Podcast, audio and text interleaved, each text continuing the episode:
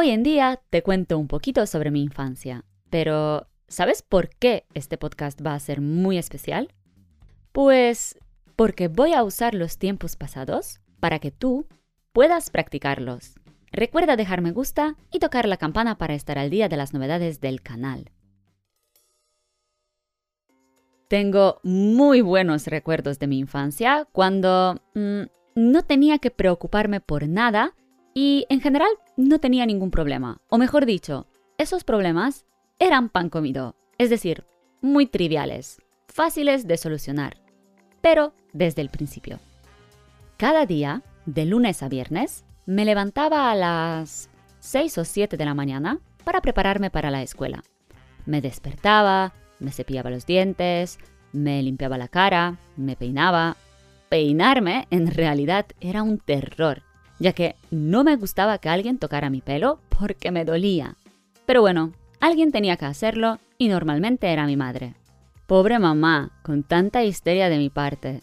Y después de la limpieza matutina, desayunaba. ¿Y qué desayunaba? Por ejemplo, cereales, tostadas con mermelada, pan con queso, jamón y muchas verduras, todos tipos de huevos, revueltos, pasados por agua, cocidos, fritos, con salchichas o sin, pero siempre con pan. Hasta hoy me encanta desayunar y cenar el pan, con mantequilla, obviamente. Y para beber, mi madre o padre me preparaban té. No me gustaba tomar leche, el café en este momento estaba prohibido, pero el té negro con limón es algo que me encanta beber hasta hoy en día. También me gustaba beber cacao, aunque soy alérgica, así que no podía tomarlo frecuentemente. ¿Y tú? ¿Qué desayunabas de pequeño? Cuéntame en los comentarios. Después del desayuno, tenía que vestirme. Eso siempre era una batalla. Parece tonto, ¿no? Pero así era. ¿Por qué? Pues porque a mí me gustaba otra ropa que a mi madre.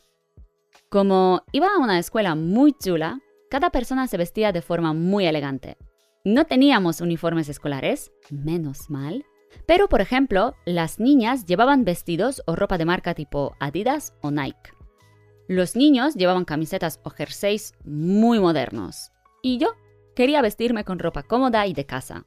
A veces no me daba cuenta que los pantalones tenían manchas de suciedad entonces, cuando mi madre me veía, no estaba muy contenta. Y obviamente me ordenaba ponerme algo limpio, normal. Antes no lo entendía, pero ahora sí que lo entiendo y viendo las fotos le doy la razón a mi madre. Me acuerdo de una situación cuando tuvimos el día de las fotos. Creo que cada persona de mi edad sabe sobre qué día estoy hablando.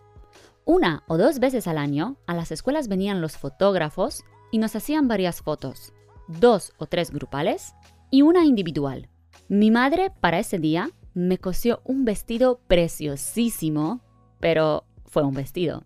Como ya sabes, los vestidos no eran lo mío, así que saliendo de casa llevaba ese maldito vestido, pero en la mochila, muy bien escondido, ya tenía mi chándal preparado. Salí de casa un poquito antes para poder cambiarme en el baño y andar como a mí me gustaba. Te juro que no quieres ver esta foto con toda la peña bien vestida y yo patito feo. Pero, eh, patito feo por mi propio deseo. ¿Y tú qué tipo de niño o niña eras? ¿Más indulgente o rebelde como yo? Para salir a la escuela, siempre me preparaban mis padres o mis abuelos que también de vez en cuando ayudaban a mis padres sobre todo cuando estaban en el trabajo.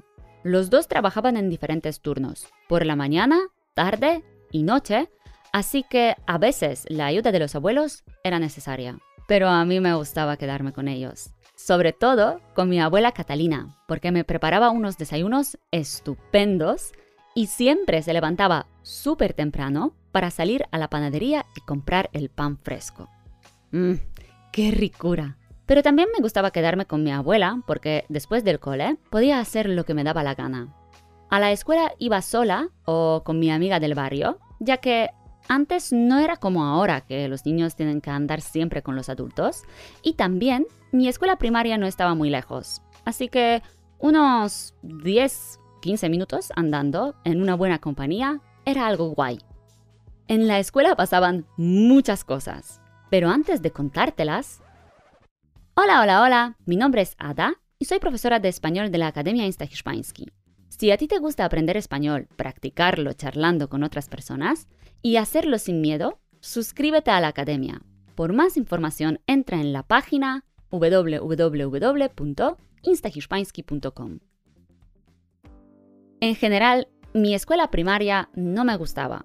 Era demasiado exigente. Suena muy mal, ya que ahora todo el mundo dice que las escuelas y los profesores son demasiado exigentes, pero créeme no exagero. Para ser alumno o alumna de esta escuela, los niños tenían que pasar los exámenes. Se decía que es la mejor escuela de toda la zona y los alumnos la terminan con muy buenos resultados.